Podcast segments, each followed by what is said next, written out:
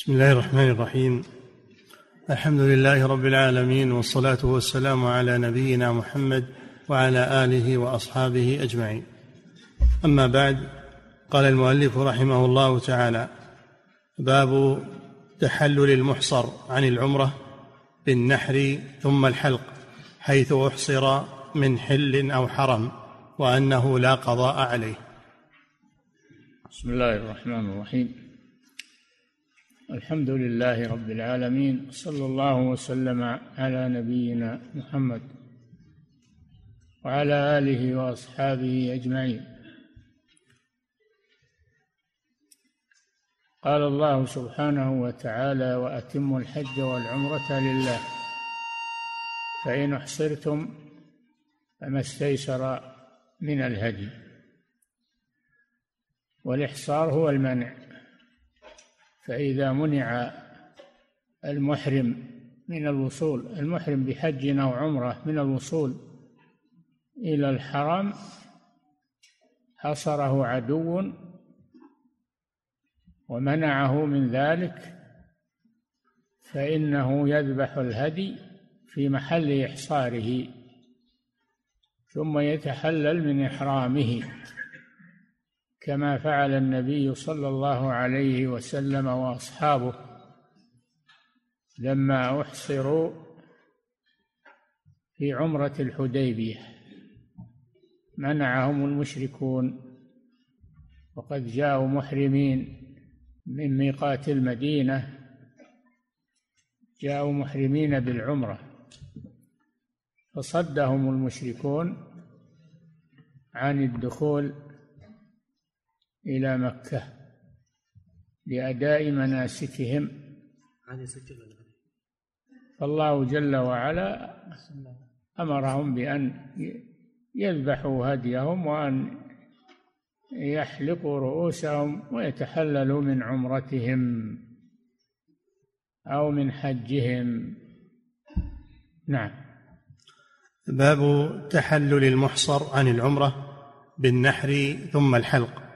حيث أحصر من حل أو حرم. حيث أحصر يعني في المكان الذي أحصر فيه سواء داخل الحرم أو خارج الحرم. نعم. وأنه لا قضاء عليه. وأنه لا قضاء عليه.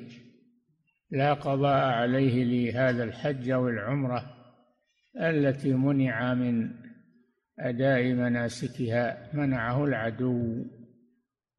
نعم. عن المسور ومروان في حديث عمرة الحديبية والصلح. أن النبي صلى الله عليه أن النبي صلى الله عليه وسلم لما فرغ من قضية الكتاب قال لأصحابه قوموا فانحروا ثم احلقوا. رواه أحمد والبخاري. وأبو داود. وللبخاري عن المسور أن النبي صلى الله عليه وسلم نحر قبل أن يحلق وأمر أصحابه بذلك. نعم لما جاء النبي صلى الله عليه وسلم وأصحابه محرمين بالعمرة من المدينة ووصلوا إلى الحديبية وهي ما بين ما بين جدة ومكة. ما بين جدة ومكة لأن النبي صلى الله عليه وسلم جاء عن طريق الساحل. جاء عن طريق عن طريق السا عن طريق عن طريق البر ما ليس عن طريق الساحل وإنما جاء عن طريق المدينة طريق الهجرة. فلما وصل إلى الحديبية وهي المتصلة بالتنعيم صده المشركون ومنعوه من أداء العمرة. فنحر صلى الله عليه وسلم هديه في المكان الذي أحصر فيه وحلق رأسه وتحلل من إحرامه. ورجع إلى المدينة. ولكن جاء مندوب المشركين وهو سهيل بن عمرو وكان مشركا في ذاك الوقت وقد من الله عليه بالإسلام بعد ذلك فأسلم. جاء سهيل بن عمرو فتفاوض مع النبي صلى الله عليه وسلم. على أن يرجعوا هذا العام وأن يأتوا من العام القادم يعتمرون. تسمى عمرة القضية لأن النبي صلى الله عليه وسلم قاضاهم على ذلك صالحهم على ذلك. نعم. وعن المسور ومروان في حديث عمرة الحديبية والصلح المسور بن مخرمة ومروان بن الحكم. نعم. في حديث عمرة الحديبية والصلح أن النبي صلى الله عليه وسلم لما فرغ من قضية الكتاب. الكتاب الذي بينه وبين المشركين. على أن يرجع هذا العام ويأتي من العام القادم ويعتمر هو وأصحابه. نعم.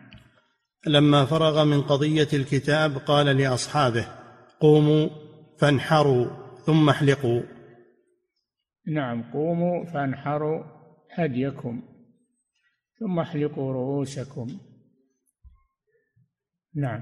رواه أحمد والبخاري وأبو داود وللبخاري يعني المسور أن النبي صلى الله عليه وسلم نحر قبل أن يحلق وأمر أصحابه بذلك. نعم نحر هديه قبل أن يحلق ثم حلق رأسه وتحلل من إحرامه وأمر أصحابه بذلك. وقد اشتد الأمر على عمر بن الخطاب رضي الله عنه في هذا الأمر ثم تبين له أن هذا هو أن هذا هو التيسير من الله سبحانه وتعالى. نعم. وعن المسور ومروان قال قلد رسول الله صلى الله عليه وسلم الهدي وأشعره بذي الحليفة. نعم قلد الهدي. كان معه مئة بدنة آه، الهدي. قلده يعني جعل عليه القلايد. التي تدل على أنه هدي في رقاب الإبل وأشعره والإشعار هو أن آه، أن يشعر جلد الهدي من جهة السنام حتى يسيل الدم ثم يمسحه على البعير لمعرفة أنه هدي. لمعرفة أنه هدي. هذا هو الإشعار. نعم. قلد رسول الله صلى الله عليه وسلم الهدي وأشعره بذي الحليفة. ذي الحليفة الذي هو ميقات أهل المدينة وهو قريب من المدينة. قريب من المدينة. بينه وبين مكة ثمان مراحل للإبل وهو أبعد المواقيت. والحليفة تصير حلفة شجرة شجرة الحلفة. نعم. وأشعره بذي الحليفة وأحرم منها بالعمرة. هي ميقات أهل المدينة. نعم. وحلق بالحديبية في عمرته وأمر أصحابه بذلك. حلق بالحديبية التي تحلل فيها من عمرته لصد المشركين له عن المضي هذا العام وأن يرجع من عام قادم فيعتمر هو وأصحابه. نعم. ونحر بالحديبية قبل أن يحلق وأمر أصحابه بذلك رواه أحمد. الحديبية اللي تسمى الآن بالزاهر بين جدة ومكة. الزاهر هو الحديبية ويتصل بالتنعيم. نعم. ونحر بالحديبية قبل أن يحلق وأمر أصحابه بذلك رواه أحمد. وعن نعم. ابن عباس رضي الله عنهما قال إنما البدل على من نقض حجه بالتلذذ وأما من حبسه إنما البدل يعني بدل الحج أو العمرة من عام قادم التي تحلل منها سبب الإحصار إنما هو بالتلذذ على من وطئ قبل التحلل الأول. من وطئ امرأته قبل التحلل الأول فإنه يفسد حجه ولكن يمضي فيه ويكمله وهو فاسد ثم يقضيه من العام القادم. نعم. ويذبح بدنه. يذبح بدنه. نعم. وعن ابن عباس قال إنما البدل على من نقض حجه بالتلذذ. يعني بالجماع. نعم. وأما من حبسه عدو أو غير ذلك فإنه يحل ولا يرجع. ولا يقضي. ليس عليه قضاء. القضاء على من أفسد حجه بالجماع قبل التحلل الأول. فإنه يفسد حجه ولكن يمضي فيه ويكمله ثم يقضيه ثاني عام وعليه بدنه يعني ذبح بعير فدية. نعم. وأما من حبسه عدو أو غير ذلك فإنه يحل ولا يرجع وإن كان معه ولا يرجع يعني لا يقضي كما فعل النبي صلى الله عليه وسلم فإنه لم يقضي. وإنما سميت عمرة القضية ليس معناها أنها قضى العمرة العام القادم وإنما القضية من المقاضاة وهي ما وهي الصلح بينه وبين أهل مكة على أن يرجع هذا العام ويعتمر من العام القادم. سميت عمرة القضية من المقاضاة لا من القضاء. نعم. وإن كان معه هدي وهو محصر نحره إن كان لا يستطيع أن يبعث به. إن كان يستطيع أن يرسله إلى مكة ويذبح داخل الحرم أرسله وإن كان الإحصار له وللهدي فإنه يذبحه في مكانه. نعم. وإن كان معه هدي وهو محصر نحره إن كان لا يستطيع أن يبعث به وإن استطاع أن يبعث به لم يحل حتى يبلغ الهدي محله. أخرجه البخاري. قال تعالى ولا تحلقوا رؤوسكم حتى يبلغ الهدي محله هذا لمن ساق الهدي من الحل. فإنه لا يتحلل من إحرامه حتى ينحره في الحرم. داخل حدود الحرم حتى يبلغ الهدي محله أي محل ذبحه وهو داخل الحرم. نعم. أخرجه البخاري. قال وقال مالك وغيره ينحر هديه ويحلق في أي موضع كان ولا قضاء عليه. نعم قال مالك وغيره من العلماء في المحصر إنه ينحر هديه في مكانه الذي يحصر فيه من حل أو حرام ولا قضاء عليه. نعم. وقال مالك وغيره ينحر هديه ويحلق في أي موضع كان ولا قضاء عليه لأن النبي صلى الله عليه وسلم وأصحابه بالحديبية نحروا وحلقوا وحلوا من كل شيء قبل الطواف وقبل أن يصل الهدي إلى البيت. نعم. ثم لم يذكر أن النبي صلى الله عليه وسلم أمر أحدا أن يقضوا شيئا ولا يعود له. نعم. والحديبية خارج الحرم. الحديبية هي الزاهر بين جدة وبين مكة وهي خارج الحرم. نعم. والحديبية خارج الحرم كل هذا كلام البخاري رحمه الله في صحيحه. نعم. أبواب الهدي أبواب الهدايا والضحايا. نعم. هذا الباب فيه بيان ما يتقرب به إلى الله من الذبح من ذبح الهدايا. الهدايا تكون في الحج والعمرة والضحايا تكون في البلدان. شعيرة وسنة مؤكدة في البلدان. يذبحونها في يوم العيد أو يومين بعده في أيام التشريق. نعم. أبواب الهدايا والضحايا. باب نعم يعني الذبح تقربا إلى الله ثلاثة أنواع هدي أو أضحية أو عقيقة. العقيقة عن المولود هذه عبادة و وهي نسك. نعم. باب في إشعار البدن وتقليد الهدي كله. إشعار البدن يعني الإبل. البدن هي الإبل وإشعارها أن يجرحها في سنامها بشيء حاد فإذا سال الدم يسلته عليها حتى تعرف أنها هدي. هذا هو الإشعار.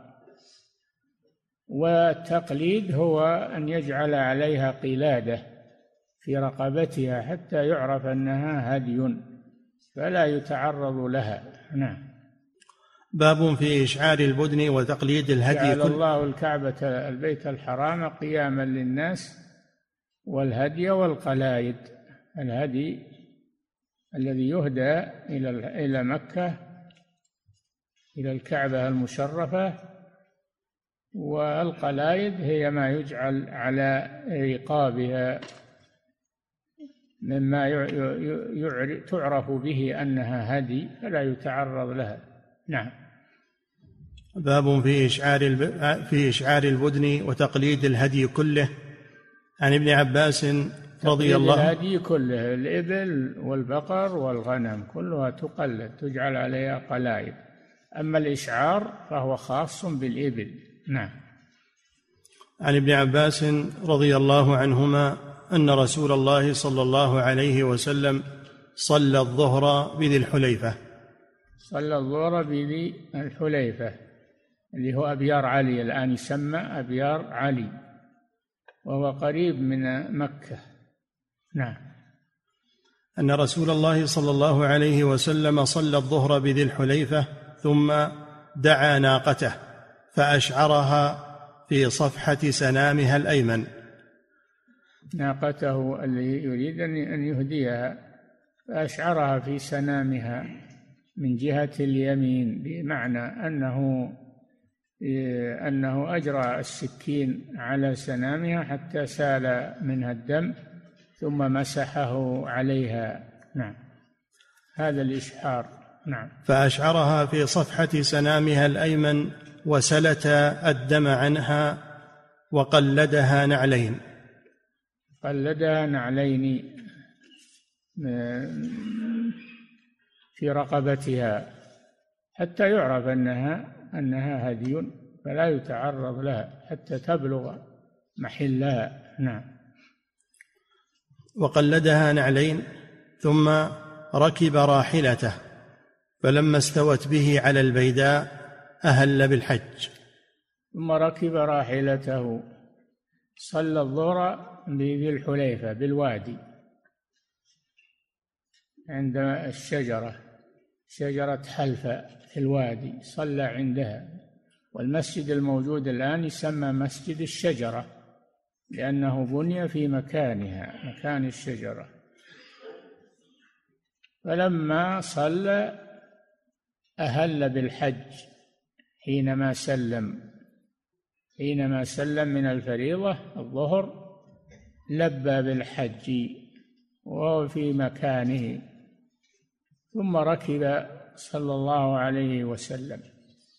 فلما خرجت الناقة من الوادي إلى البيداء والبيداء هي حافة الوادي من جهة الجنوب من جهة الجنوب. فإذا خرجت من الوادي من جهة الجنوب هذا يقال له البيداء. فلما على البيدة صلى الله عليه وسلم لبى أيضا. نعم. فلما استوت به على البيداء أهل بالحج رواه أحمد ومسلم وأبو داود والنسائي. أهل بالحج عرفنا أنه أهل بالحج في نفس الوادي لما صلى الظهر لبى بالحج حينما سلم. ثم لما على البيدة وخرج من الوادي متوجها إلى مكة لبى أيضا عليه الصلاة والسلام. ليس معناه أنه ما أحرم إلا من البيدة لا. نعم. وعن المسور ابن مخرمة ومروان قال خرج النبي صلى الله عليه وسلم من المدينة في بضع عشرة مئة من أصحابه. حتى نعم. حتى خرج صلى الله عليه وسلم. خرج النبي صلى الله عليه وسلم من المدينة في بضع خرج من المدينة حاجا. نعم. خرج النبي صلى الله عليه وسلم من المدينة في بضع في بضع عشرة مئة من أصحابه. إيه نعم مع معه مئة ألف. معه مئة ألف من أصحابه ومن الأعراب الذين أسلموا انضموا إلى الحجاج مع الرسول صلى الله عليه وسلم يقدرون بمئة ألف. نعم. حتى إذا كانوا بذي الحليفة قلد النبي صلى الله عليه وسلم الهدي وأشعره وأحرم بالعمرة. نعم. رواه أحمد والبخاري وأبو داود. نعم. وعن عائشة أحرم بالعمرة متمتعا بها إلى الحج. النبي صلى الله عليه وسلم أحرم قارنا بين الحج والعمرة لأنه ساق الهدي فأحرم قارنا. نعم. وعن عائشة رضي الله عنها قالت فتلت قلائد بدن رسول الله صلى الله عليه وسلم ثم أشعرها وقلدها. نعم تقول فتلتها فتلت القلائد يعني عملتها فوضعت على أعناق الإبل وأشعرها صلى الله عليه وسلم في أسنمتها. نعم مع القلائد. نعم. ثم أشعرها وقلدها ثم بعث بها إلى البيت. وهو بالمدينة بعث بها إلى البيت وهو بالمدينة لم لم يذهب إلى مكة. هذا جائز أن الإنسان يرسل الهدي إلى المدينة ولو لم يحج ولو لم يعتمر. نعم. ثم بعث بها إلى البيت فما حرم عليه شيء كان له حلا. متفق عليه. اي نعم لا يعتبر محرما. إذا أرسل الهدي إلى المدينة يبقى حلالا. وليس محرما. نعم. وعن عائشة رضي الله عنها أن النبي صلى الله عليه وسلم أهدى مرة إلى البيت غنما فقلدها. رواه الجماعة. هذه مرة ثانية. أهدى إلى البيت غنما قلدها. وضع القلائد في رقابها للإشعار بأنها هدي فلا يتعرض لها. نعم. باب فهو صلى الله عليه وسلم في مرة أهدى إبلا وفي مرة أهدى غنما. نعم. باب النهي عن إبدال الهدي المعين. نعم إذا عين الهدي فإنه لا يجوز إبداله بغيره بل يتعين ذبحه في محل ذبحه وهو آه، داخل الحرم الحرم المكي. نعم. باب النهي عن إبدال الهدي المعين عن ابن عمر رضي الله عنهما قال. أما لو لو نذر هديا ولم يعين أو فإنه فإنه يبدل لأنه ما هو معين. اذا نذر هدي غنم أو هدي إبل فإنه يختار ما يريد من أي نوع كان من الإبل أو من الغنم لأنه غير معين. نعم. وإذا اختار شيئا ثم بدا له أن أن يجعل مكانه شيء آخر فلا بأس لأنه غير معين. نعم. وإنما هو شيء في الذمة. نعم. باب النهي عن إبدال الهدي المعين عن ابن عمر رضي الله عنهما قال أهدى عمر رضي الله عنه نجيبا. فأعطي بها ثلاثمائة دينار. فأتى النبي صلى الله عليه وسلم فقال يا رسول الله إني أهديت نجيبا فأعطيت بها ثلاثمائة دينار. أفأبيعها فأشتري بثمنها بدنا؟ قال لا انحرها إياها. رواه أحمد وأبو داود والبخاري في تاريخه. نعم فإذا عين الهدي فإنه لا يبدله بغيره بل يتعين ذبحه. فعمر أهدى نجيبا يعني جملا جيدا وثمينا. فطلب منه أن أن يبيعه بثمن غالي ويشتري بهذا الثمن أكثر من واحدة. فالنبي صلى الله عليه وسلم منعه من ذلك. وأمره أن يذبح هذا النجيب الذي عينه. الهدي لا يبدل. نعم. الهدي المعين لا يبدل. نعم. رواه أحمد وأبو داود والبخاري في تاريخه. باب نعم البخاري في تاريخه. لا له كتاب اسمه التاريخ. تاريخ الرواة يعني. ما هو بتاريخ حوادث وإنما تاريخ الرجال. وأسماء الرجال. نعم. باب أن البدنة من الإبل والبقر عن سبع شياه وبالعكس. باب أن البدنة من الإبل والبقر عن سبع شياه. نعم البدنة تكون من الإبل وتكون من البقر. والبدنة جعلناها لكم من شعائر الله لكم فيها خير. فتكون من الإبل وتكون من الغنم. وتجزي آه، تجزي من الإبل عن سبع شياه ومن البقر عن سبع شياه. نعم. باب أن أن البدنة من الإبل والبقر عن سبع شياه وبالعكس. عن ابن عباس رضي الله عنهما أن النبي صلى الله عليه وسلم أتاه رجل فقال إن علي بدنة وأنا موسر ولا أجد ولا أجدها ولا أجدها فأشتريها. فأمره النبي صلى الله عليه وسلم أن يبتاع سبع شياه فيذبحهن. رواه أحمد وابن ماجه. هذا الرجل لزم في ذمته بدنه يعني بعير فلم أو بقرة فلم يجدها. فلم يجدها. جاء يستفتي النبي صلى الله عليه وسلم فأمره أن يجعل بدلها سبع شياه. فدل على أن البقرة أو البعير يجزئ عن سبع في الهدي والأضاحي. نعم. وعن جابر رضي الله عنه قال أمرنا رسول الله صلى الله عليه وسلم أن نشترك في الإبل والبقر. كل سبعة منا في بدنه متفق عليه.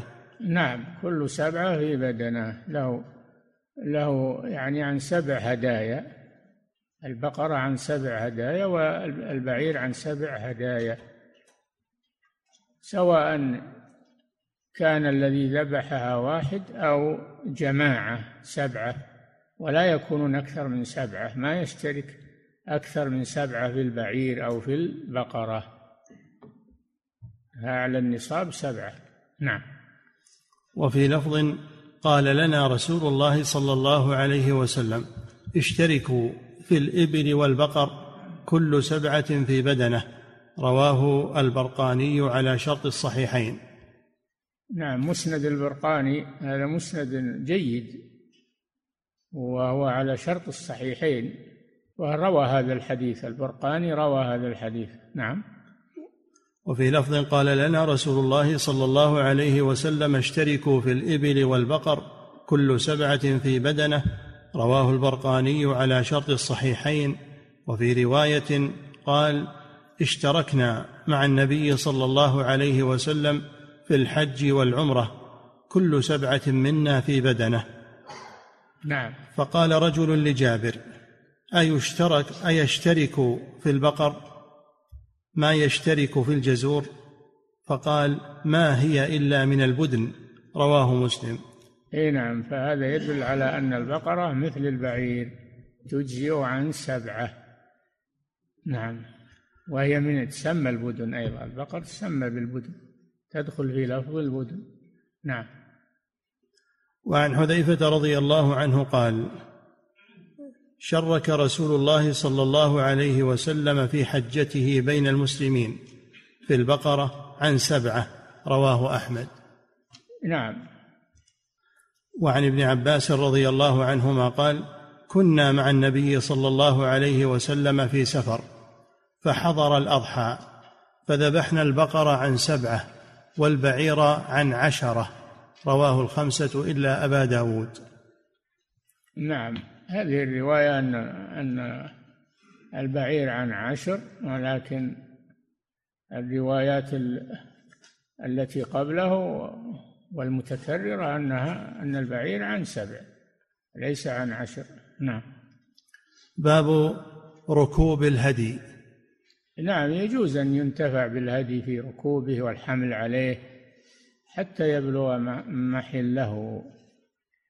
يجوز أن أن ينتفع به قبل ذبحه بالحمل عليه وركوبه. نعم. باب ركوب الهدي. عن أنس رضي الله عنه قال رأى رسول الله صلى الله عليه وسلم رجلا يسوق بدنه فقال اركبها. فقال إنها بدنه. قال اركبها. قال إنها بدنه. قال اركبها. ثلاثة متفق عليه. نعم الرجل, هذا ظن إن إن الهدي لا يركب ولا يحمل عليه ولا ينتفع به قبل ذبحه. النبي صلى الله عليه وسلم نفى هذا وأمره بركوبها. في رواية أنه لما كرر أنها هدي أنها هدي قال اركبها ويلك. فدل على جواز الانتفاع بالهدي. في ركوبه والحمل عليه. نعم. متفق عليه. ولهم من حديث أبي هريرة نحوه.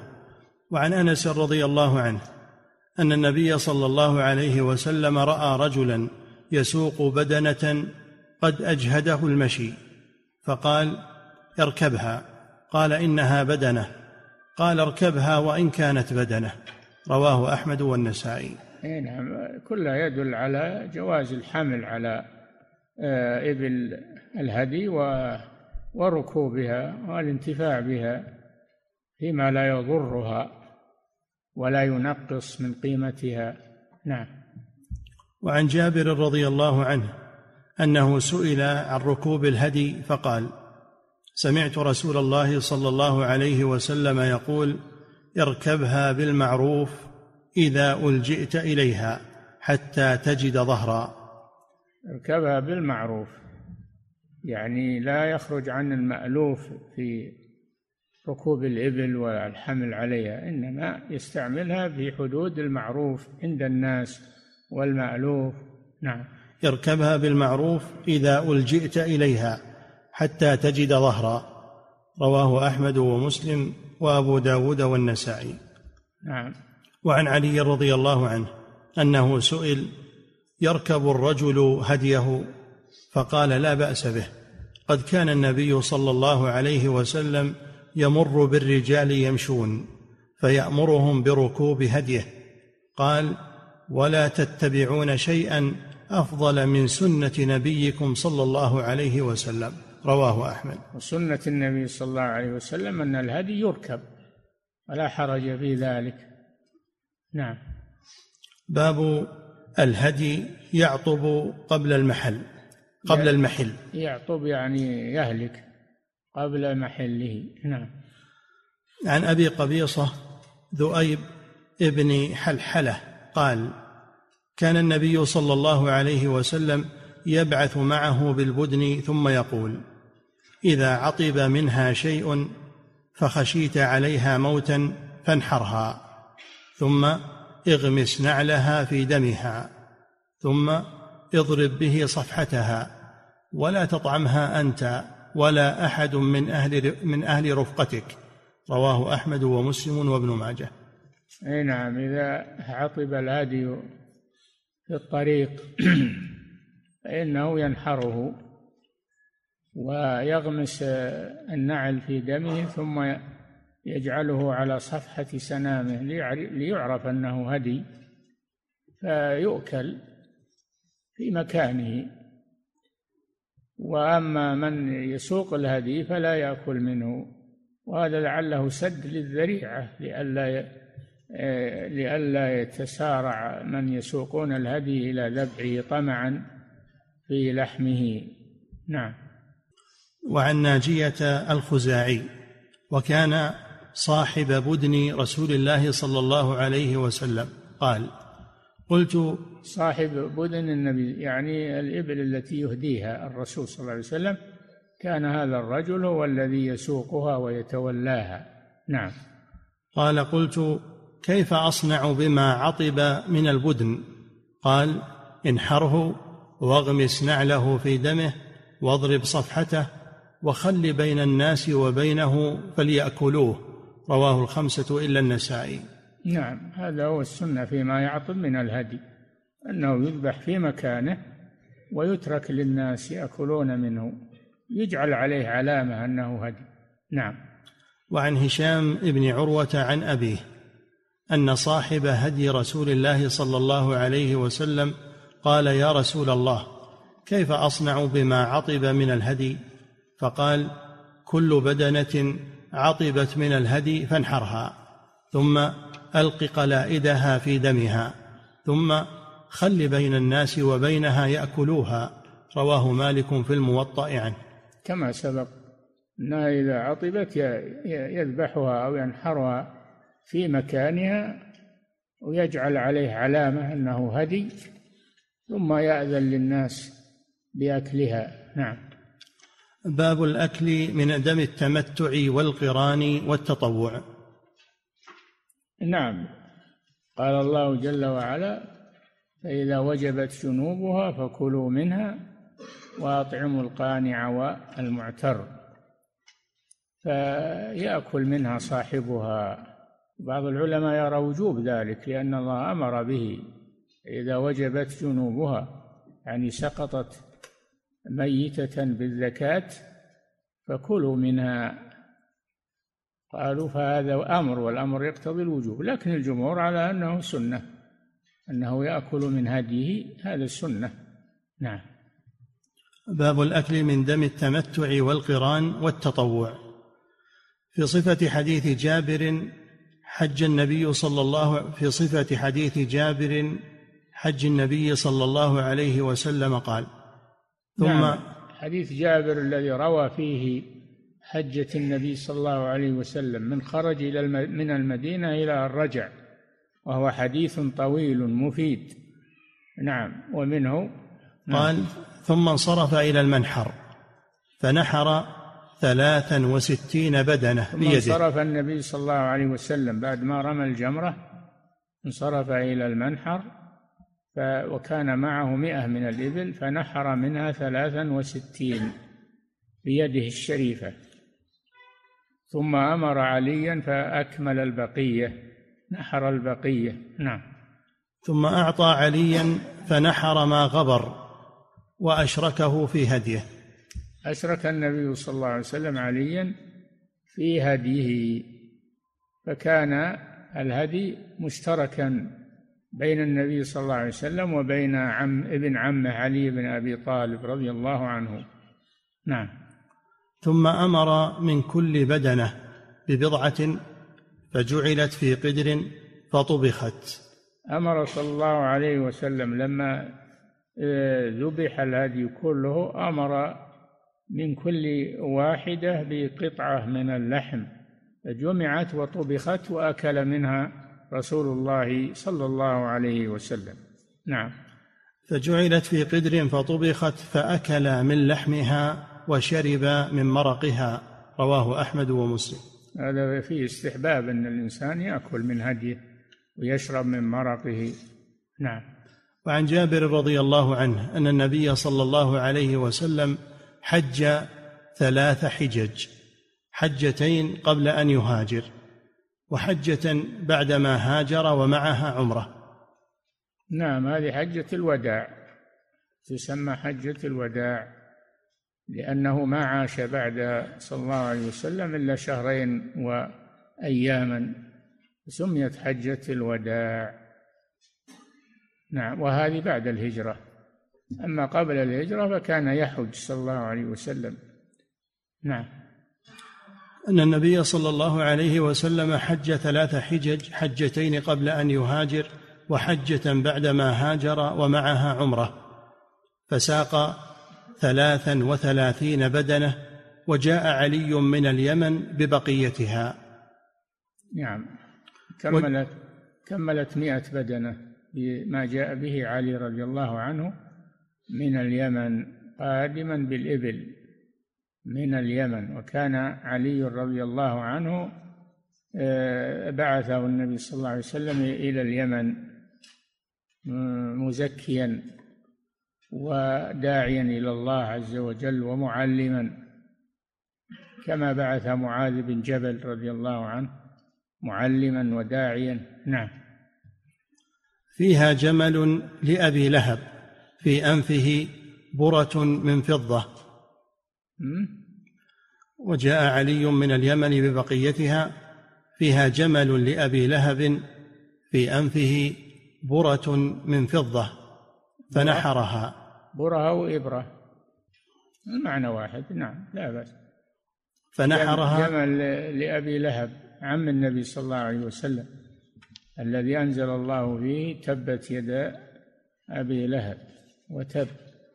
لأنه لما نادى الرسول صلى الله عليه وسلم الناس على الصفا وخطبهم جاء أبو لهب قال تبا لك ألهذا جمعتنا؟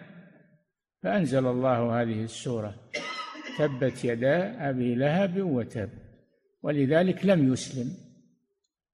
لما نزلت في هذه السورة لم يسلم ومات كافرا والعياذ بالله. نعم. فنحرها وأمر رسول الله صلى الله عليه وسلم وسمي أبا لهب لأنه كان وضيئا وضيء الوجه كأن فيه لهب من من الإضاءة. نعم. فنحرها وأمر رسول الله صلى الله عليه وسلم من كل بدنة ببضعة فطبخت بضعة يعني قطعة. نعم. فطبخت وشرب من مرقها. رواه الترمذي وابن ماجه وقال فيه جمل لأبي جهل. بدل أبي لهب. نعم. وعن عائشة رضي الله عنها قالت خرجنا مع رسول الله صلى الله عليه وسلم لخمس بقينا من ذي القعدة ولا نرى إلا الحج. فلما دنونا من مكة أمر رسول الله صلى الله عليه وسلم من لم يكن معه هدي إذا طاف وسعى بين الصفا والمروة أن يحل. نعم هذا فيه فسخ الحج إلى العمرة. إذا لم يكن معه هدي إذا أحرم بالحج إذا أحرم بالحج مفردا ولم يسق هديا فالأفضل له أن يفسخ الحج إلى عمرة إذا وصل إلى مكة ويتحلل من إحرامه ثم يحرم بالحج يوم التروية يوم الثامن. نعم. قالت فدخل علينا يوم النحر بلحم بقر. فقلت ما هذا؟ فقيل نحر رسول الله صلى الله عليه وسلم عن أزواجه متفق عليه. نحر عنهن الهدي يعني أهدى عن أزواجه كل واحدة بقرة. نعم. وهو دليل على الأكل من دم القرآن لأن عائشة رضي الله عنها كانت قارنة. إي نعم كما يؤكل من دم التمتع يؤكل من دم القران. نعم. باب أن من بعث الهدي لم يحرم عليه شيء بذلك. من بعث الهدي من بلده ليذبح في مكة أنه لا يحرم عليه شيء وليس محرما يبقى حلالا كما فعل النبي صلى الله عليه وسلم. نعم. عن عائشة رضي الله عنها قالت كان رسول الله صلى الله عليه وسلم يهدي من المدينة فافتل قلائد هديه ثم لا يجتنب شيئا مما يجتنبه المحرم رواه الجماعة. فبعث الهدي لا يجعل الإنسان محرما يبعثه وهو محل ويبقى محلا. نعم. وفي رواية أن زياد ابن أبي سفيان كتب إلى عائشة رضي الله عنها أن عبد الله ابن عباس رضي الله عنه قال من أهدى هديا حرم عليه ما يحرم على الحاج حتى ينحر هديه. نعم. أن زياد بن أبي سفيان كتب إلى عائشة أن عبد الله بن عباس قال من أهدى هديا حرم عليه ما يحرم على الحاج حتى ينحر هديه. فقالت عائشة ليس كما قال ابن عباس. أنا فتلت قلائد هدي رسول الله صلى الله عليه وسلم بيدي ثم قلدها بيده ثم بعث بها مع أبي فلم يحرم على رسول الله صلى الله عليه وسلم شيء أحله الله له حتى نحر الهدي أخرجه. ما فعله ابن عباس رضي الله عنهما هذا اجتهاد منه ولم يبلغه لم يبلغه ما فعل النبي صلى الله عليه وسلم حينما يبعث الهدي إلى المدينة أنه يبقى حلالا لا يترك شيئا مما أحله الله له. نعم. باب الحث على الأضحية. يكفي. خلصنا من الهدي انتقلنا إلى النوع الثاني من القرابين وهو الأضحية. نعم.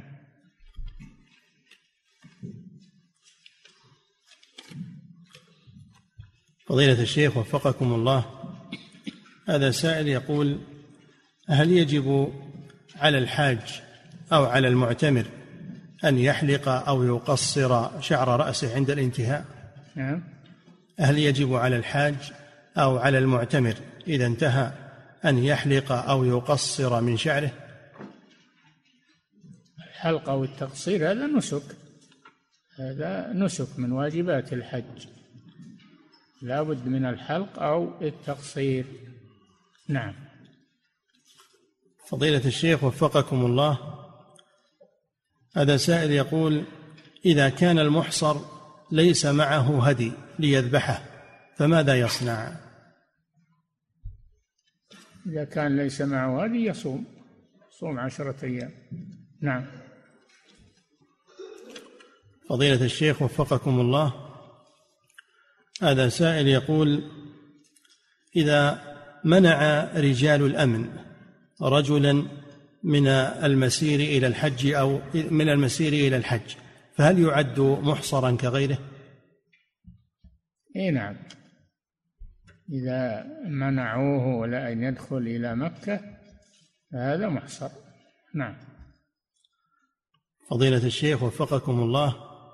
هذا سائل يقول هل الأفضل للمحصر أن يبعث هديه إلى داخل مكة أو أن الأفضل له أن يذبحه في مكانه كما فعل النبي صلى الله عليه وسلم؟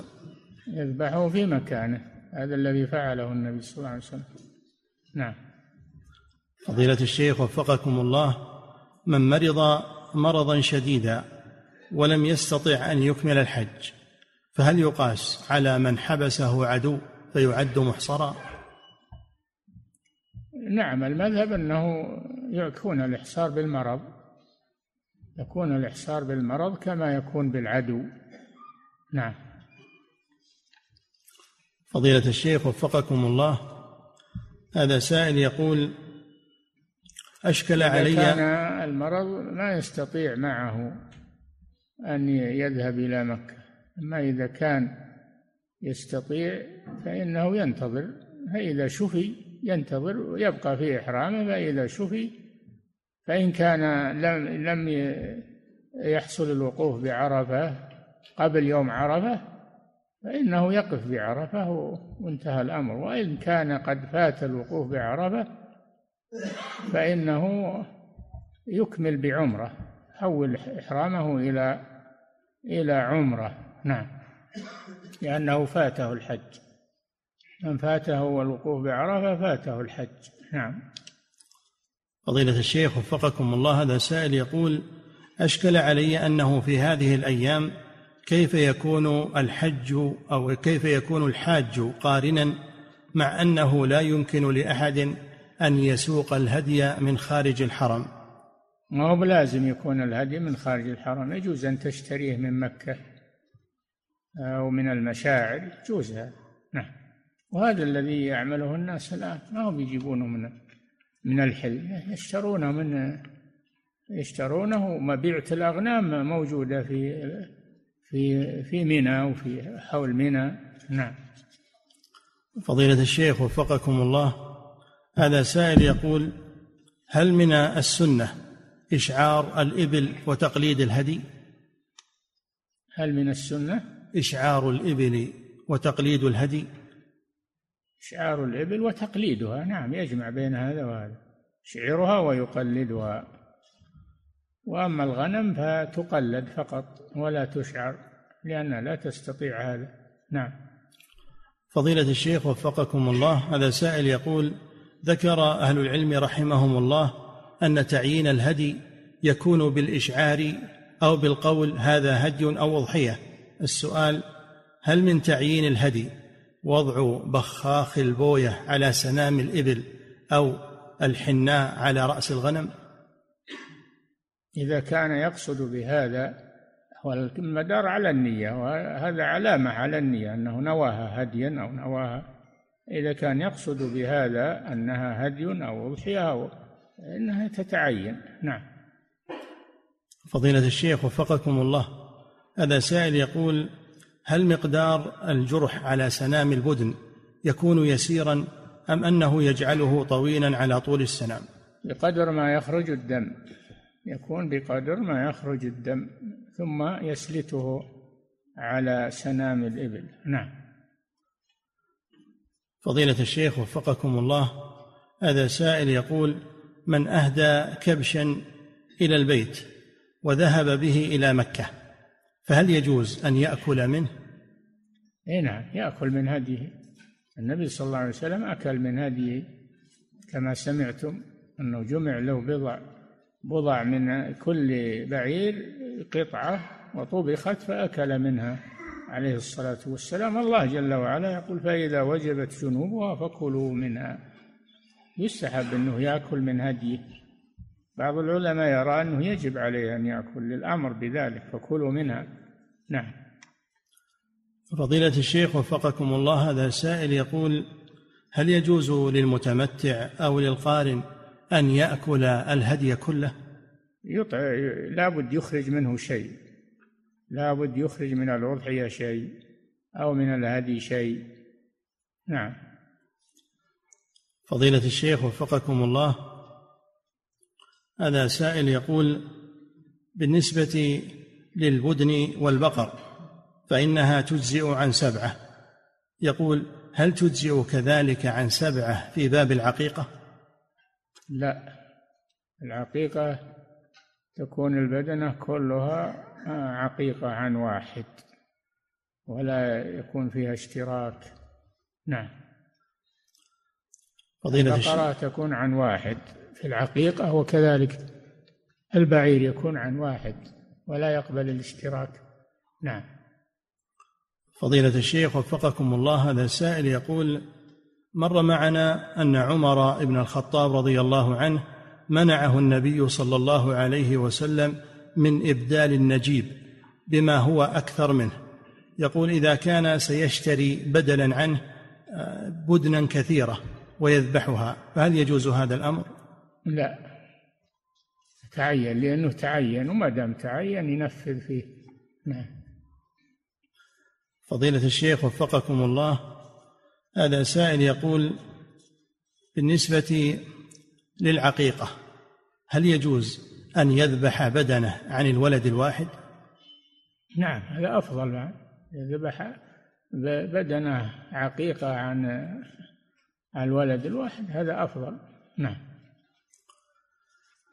فضيلة الشيخ وفقكم الله هذا سائل يقول بالنسبة للهدي المعين إذا كان من الغنم أو كان من الإبل هل يجوز للإنسان أن يشرب من حليبه؟ نعم يجوز يشرب من حليبه يجوز أن يركبه وأن يحمل عليه ما لا يضره. نعم. ثم يقول حفظك الله وهل يجوز له أن يبيع هذا الحليب؟ نعم. له أن يشربه وله أن يبيعه نعم. فضيلة الشيخ وفقكم الله هذا سائل يقول هل صحيح أن المقدار الذي يأخذه الإنسان من هديه هو الثلث فقط؟ من هديه؟ نعم. ما يحدد ما يحدد لكن يأخذ منه شيئا سواء الثلث أو أقل أو أكثر. نعم.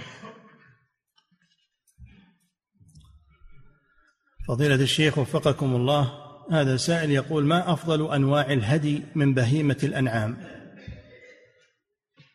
أكثرها ثمنا. أكثرها ثمنا. نعم. فضيلة الشيخ وفقكم الله هذا سائل يقول من لم يجد قيمة الهدي هدي التمتع أو القران فهل يقال له بأن الأفضل لك أن تحج مفردا؟ لا يحج يحج متمتعا أو قارنا وبدل الهدي يصوم كما قال جل وعلا فمن لم يجد صيام ثلاثة أيام في الحج وسبعة إذا رجعت نعم. فضيلة الشيخ وفقكم الله في قول النبي صلى الله عليه وسلم ولا تطعمها أنت ولا أحد من أهل رفقتك. وقال وخل بين الناس وبينه فليأكلوه. هل معنى ذلك أن الرفقة أيضا لا يأكلون منها؟ ظاهر الحديث نعم لا يأكلون منها ولعله سدا للذريعة لئلا يطمعوا بها يذبحونها أو يدعون أنها مرضت أو أصيبت. هذا سدا للذريعة نعم. فضيلة الشيخ وفقكم الله هذا سائل يقول بالنسبة لمرق لحم الإبل هل هو ناقض للوضوء؟ لا ما هو ناقض للوضوء إنما ينقض أكل لحم الجزور أكل لحم الجزور أما المرق فلا ينقض. نعم. فضيلة الشيخ وفقكم الله هذا سائل يقول ذكرتم حفظكم الله أن هذا هو قول ابن عباس رضي الله عنهما وأنه اجتهاد منه. يقول متى لا يؤخذ بقول الصحابي ومتى يؤخذ بقوله؟ يؤخذ بقوله إذا إذا لم يخالفه دليل. أما إذا خالف الدليل فلا يؤخذ بقوله. لا يؤخذ بقوله. كما سمعتم أو قرأتم قول ابن عباس رضي الله عنه يوشك أن تنزل عليكم حجارة من السماء. أقول قال رسول الله صلى الله عليه وسلم وتقولون قال أبو بكر وعمر. نعم. فضيلة الشيخ وفقكم الله هذا سائل يقول هناك من يمنع مساواة البقر بالإبل ويقول إن هذا خطأ فهي لا تساويها ولا تدانيها فهل قوله صحيح؟ يعني يرد على الرسول صلى الله عليه وسلم. نسأل الله العافية. نعم. فضيلة الشيخ وفقكم الله هذا سائل يقول ما سبب تسمية ميقات ذي الحليفة بأبيار علي؟ ما نعرف سبب. يقولون لأن علي قاتل الجن فيه. يقول شيخ الإسلام ما له أصل هذا. علي ما قاتل الجن. في أي مكان ما قاتل الجن. لا في الحليفة ولا في غيرها. نعم. فضيلة الشيخ وفقكم الله هذا سائل يقول لو ذبح المسلم ذبيحة واحدة على أنها أضحية وعقيقة في وقت واحد فهل يجزئه ذلك؟ لا لا ما يجزئه ذلك. الأضحية على حدة والعقيقة على حدة. نعم.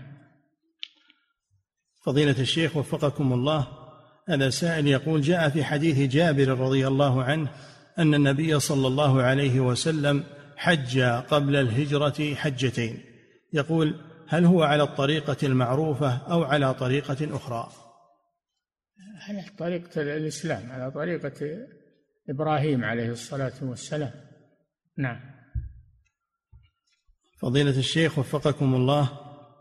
ثم أوحينا إليك أن اتبع ملة إبراهيم حنيفا وما كان من المشركين. نعم. فضيلة الشيخ وفقكم الله هذا سائل يقول من أراد الأضحية وقد دخلت العشر فهل يجوز له أن يأخذ من شعره أو من أظفاره شيء؟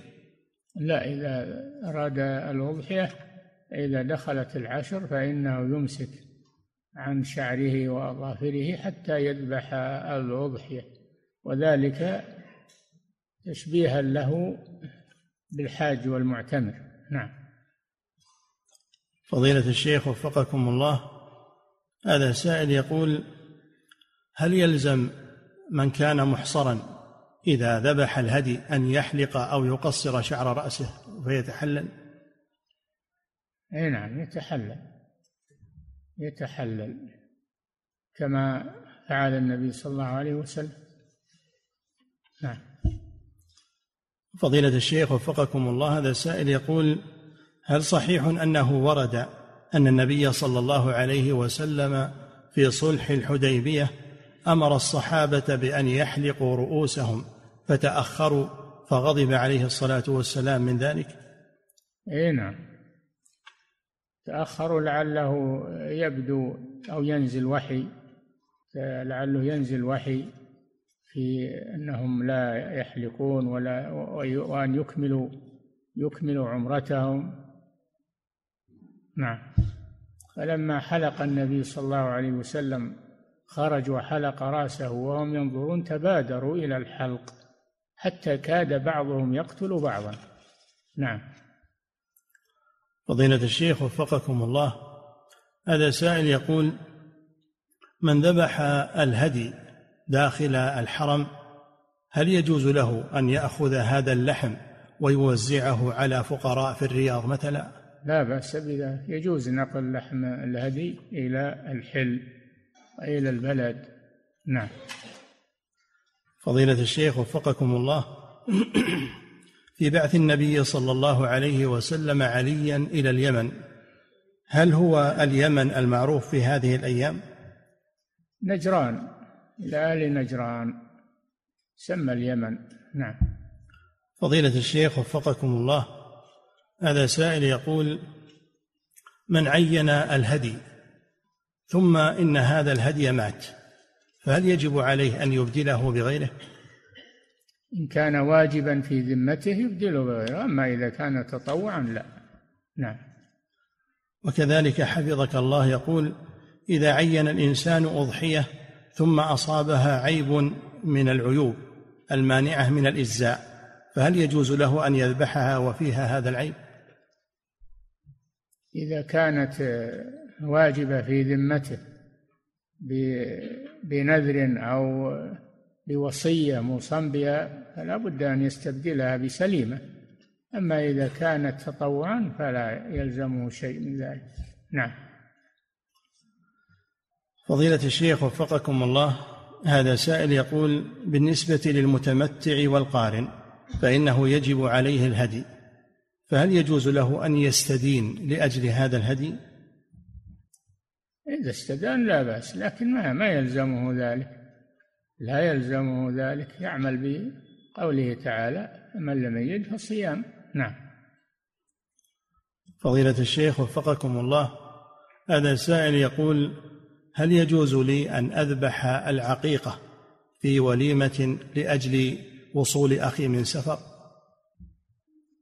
يعني ما يصلح هذا إنه وليمة لقدوم المسافر ويجعلها عقيقة.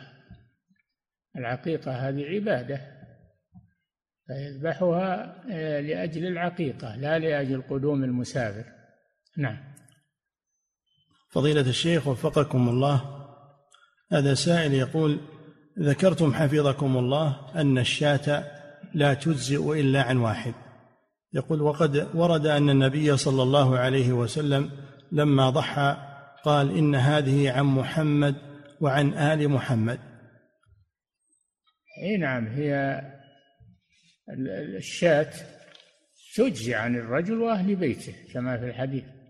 تجزئ عن الرجل وأهل بيته.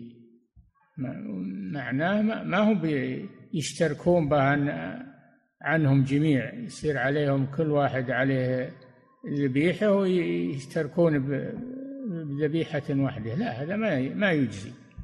لكن في الفضل والثواب نعم نعم. فضيلة الشيخ وفقكم الله. هذا سائل يقول ذكرتم حفظكم الله أن الإبل أو البدن تجزئ عن سبعة. يقول إذا اشتراها هؤلاء السبعة بنيات مختلفة. بعضهم اشتراها على أنها أضحية وبعضهم هدي وبعضهم لحم. فهل يجزئ ذلك؟ إي نعم لا بأس بذلك. كل على نيته. نعم. فضيلة الشيخ وفقكم الله هذا سائل يقول من سافر إلى مكة لأجل العمرة ثم انتهى منها فهل يجوز له أن يخرج إلى الحل مرة ومرتين ليأتي بعمر أخرى؟ يجوز هذا. قوله صلى الله عليه وسلم تابعوا بين الحج والعمرة. لا بأس بذلك. نعم. فضيلة الشيخ وفقكم الله هذا سائل يقول هل يشترط في الهدي ما يشترط في الأضاحي من ناحية عدم وجود العيوب الأربع؟ إي نعم. يشترط في الهدي ما يشترط في الأضاحي لأن كلها كلها قربان تقرب إلى الله عز وجل. فما لا يجزي في الأضحية لا يجزي في الهدي والعكس كذلك. نعم. فضيلة الشيخ وفقكم الله هذا سائل يقول مر معنا أن النبي صلى الله عليه وسلم نحر بيده الشريفة ثلاثا وستين بدنة. يقول بعض أهل العلم أن هذا إشارة إلى عمره عليه الصلاة والسلام فهل ما يذكرونه صحيح؟ وافق وافق عدد سني عمره عليه الصلاة والسلام. أما كونه قصد هذا أو لم يقصد الله أعلم. نعم. فضيلة الشيخ وفقكم الله هذا سائل يقول بالنسبة للتوكيل في ذبح الهدي هل يجوز توكيل المؤسسات الرسمية في هذا الأمر؟ وهل تبرأ الذمة بذلك؟ نعم. هذه مبنية هذا المكتب مبني على فتاوى من العلماء. وفيه تسهيل على الناس وفيه وفيه حفظ للحوم من من الضياع. حصل فيه خير كثير. نعم. فضيلة الشيخ وفقكم الله هذا سائل يقول هل يجوز أن يذبح الهدي في الحل وليس في الحرم؟ نعم. يقول هل يجوز أن يذبح الهدي؟ هديا بالغ الكعبة لا بد يكون في الحرم. نعم. فضيلة الشيخ وفقكم الله هذا سائل يقول من كان متمتعا أو قارنا فهل يجوز له أن يذبح هديه من حين أحرم بال... من حين أحرم بالعمرة؟ نعم. يقول من كان متمتعا أو قارنا هل يجوز له أن يذبح هديه من حين أحرم بالعمرة أو بالحج؟ ما يجوز أن يذبح هديه إلا يوم العيد أو ما بعده. في يوم العيد أو ثلاثة أيام بعده أيام التشريق. ولا يذبحها قبل ذلك. نعم. فضيلة الشيخ وفقكم الله هذا سائل يقول هل صحيح أنه لا يجوز ذبح الهدي في عرفة وإنما يجوز في مزدلفة أو في منى فقط؟ أي نعم لأن مزدلفة من الحرم وأما عرفة فليست من الحرم خارج الحرم. هي مشعر من مشاعر الحج ولكنها ليست من الحرم. نعم. فضيلة الشيخ وفقكم الله هذا سائل يقول هل يجوز للمسلم أن يسافر للعمرة أو للحج مع أهل البدع؟ مش يبي باهل البدع ما هنا غير أهل البدع. روح مع أهل السنة يترك أهل البدع. نعم. فضيلة الشيخ وفقكم الله هذا سائل من فرنسا يقول أجمع مالا لأجل الهجرة إلى بلاد الإسلام. لكن أريد أن أحج هذه السنة حجة الإسلام. سؤاله هل أقدم الحج أم الهجرة؟ الحج. قدم الحج لأنه من أركان الإسلام. من من أركان الإسلام الحج حج الفريضة ويقدمه على الهجرة. نعم. فضيلة الشيخ وفقكم الله هذا سائل يقول هل للهدي هل له علاقة بالتحلل الأول أو التحلل الثاني؟ إيش؟ يقول بالنسبة للهدي هدي التمتع أو القران هل له علاقة بالتحلل الأول أو التحلل الثاني لا ليس له علاقة التحلل إذا أدى المناسك يتحلل والذبح موسع وقته في أربعة أيام يوم العيد وثلاثة أيام بعده. نعم. فضيلة الشيخ وفقكم الله هذا سائل يقول عامل في مجزرة يذبح الدجاج كثيرا كل يوم فهل يكفيه أن يسمي الله عز وجل مرة واحدة عن كل هذا الدجاج؟ لا كل دجاجة مستقلة. سمي عليها وحدها. نعم. فضيلة الشيخ وفقكم الله هذا سائل يقول هل يجوز للحاج المتمتع القادر على الهدي أن ينصرف إلى صيام عشرة أيام ولا يذبح هدي تمتع؟ إيه؟ هل يجوز للحاج المتمتع القادر أن يترك ذبح الهدي فينصرف إلى صيام عشرة أيام مع قدرته؟ لا يجوز هذا ولا يجزي. إنما الصيام لمن لم يقدر فمن لم يجد فصيام فمن لم يجد فصيام ثلاثة أيام. من تمتع بالعمرة إلى الحج فما استيسر من الهدي. فمن لم يجد يعني لم يجد الهدي فصيام. نعم. فضيلة الشيخ وفقكم الله هذا سائل يقول بالنسبة لصيام العشرة أيام ثلاثة في الحج وسبعة إذا رجع إلى أهله هل يجوز له أن يصوم العشرة كلها في مكة؟ نعم لا بأس بذلك. رجع إلى أهله يعني انتهى من الحج. أو لازم أنه يرجع إلى بلده يعني انتهى من الحج. نعم سواء كان بقي في مكة ولا سافر ولا وصل إلى بلده يصوم. نعم. فضيلة الشيخ وفقكم الله هذا سائل يقول إذا أردت أن أحرم بطفل صغير فهل يجب علي أن أمنعه من محظورات الإحرام وأن ألبسه الإزار والرداء؟ نعم يجب هذا. يجنبه ما يجنب الكبير. يجنبه وليه ما يتجنبه الكبير في إحرامه. نعم. فضيلة الشيخ وفقكم الله هذا سائل يقول يقول هل يجوز لمن صام صيام النافلة أن يجامع زوجته ويقطع نفله؟ سيده يصبر إلى الليل أحسن له. وإذا قطع لا بأس. ما يلزم إتمام صوم التطوع ما يلزم إتمامه. يجوز له أن يقطعه. نعم. فضيلة الشيخ وفقكم الله هذا سائل يقول تقدمت للحصول على جنسية بعض الدول فاشترطوا أن أغير اسم جدي إلى اسم آخر. فهل يجوز هذا الأمر؟ أول شيء ما يجوز التجنس بجنسية الكفار. ما يجوز. أما كونه يأخذ إقامة في بلدهم بالضرورة لا بأس. أما تجنس بجنسيتهم هذا لا يجوز. لا يجوز أن يتجنس بجنسية الكفار فيسري عليه نظامهم و... ويكون منهم. نعم.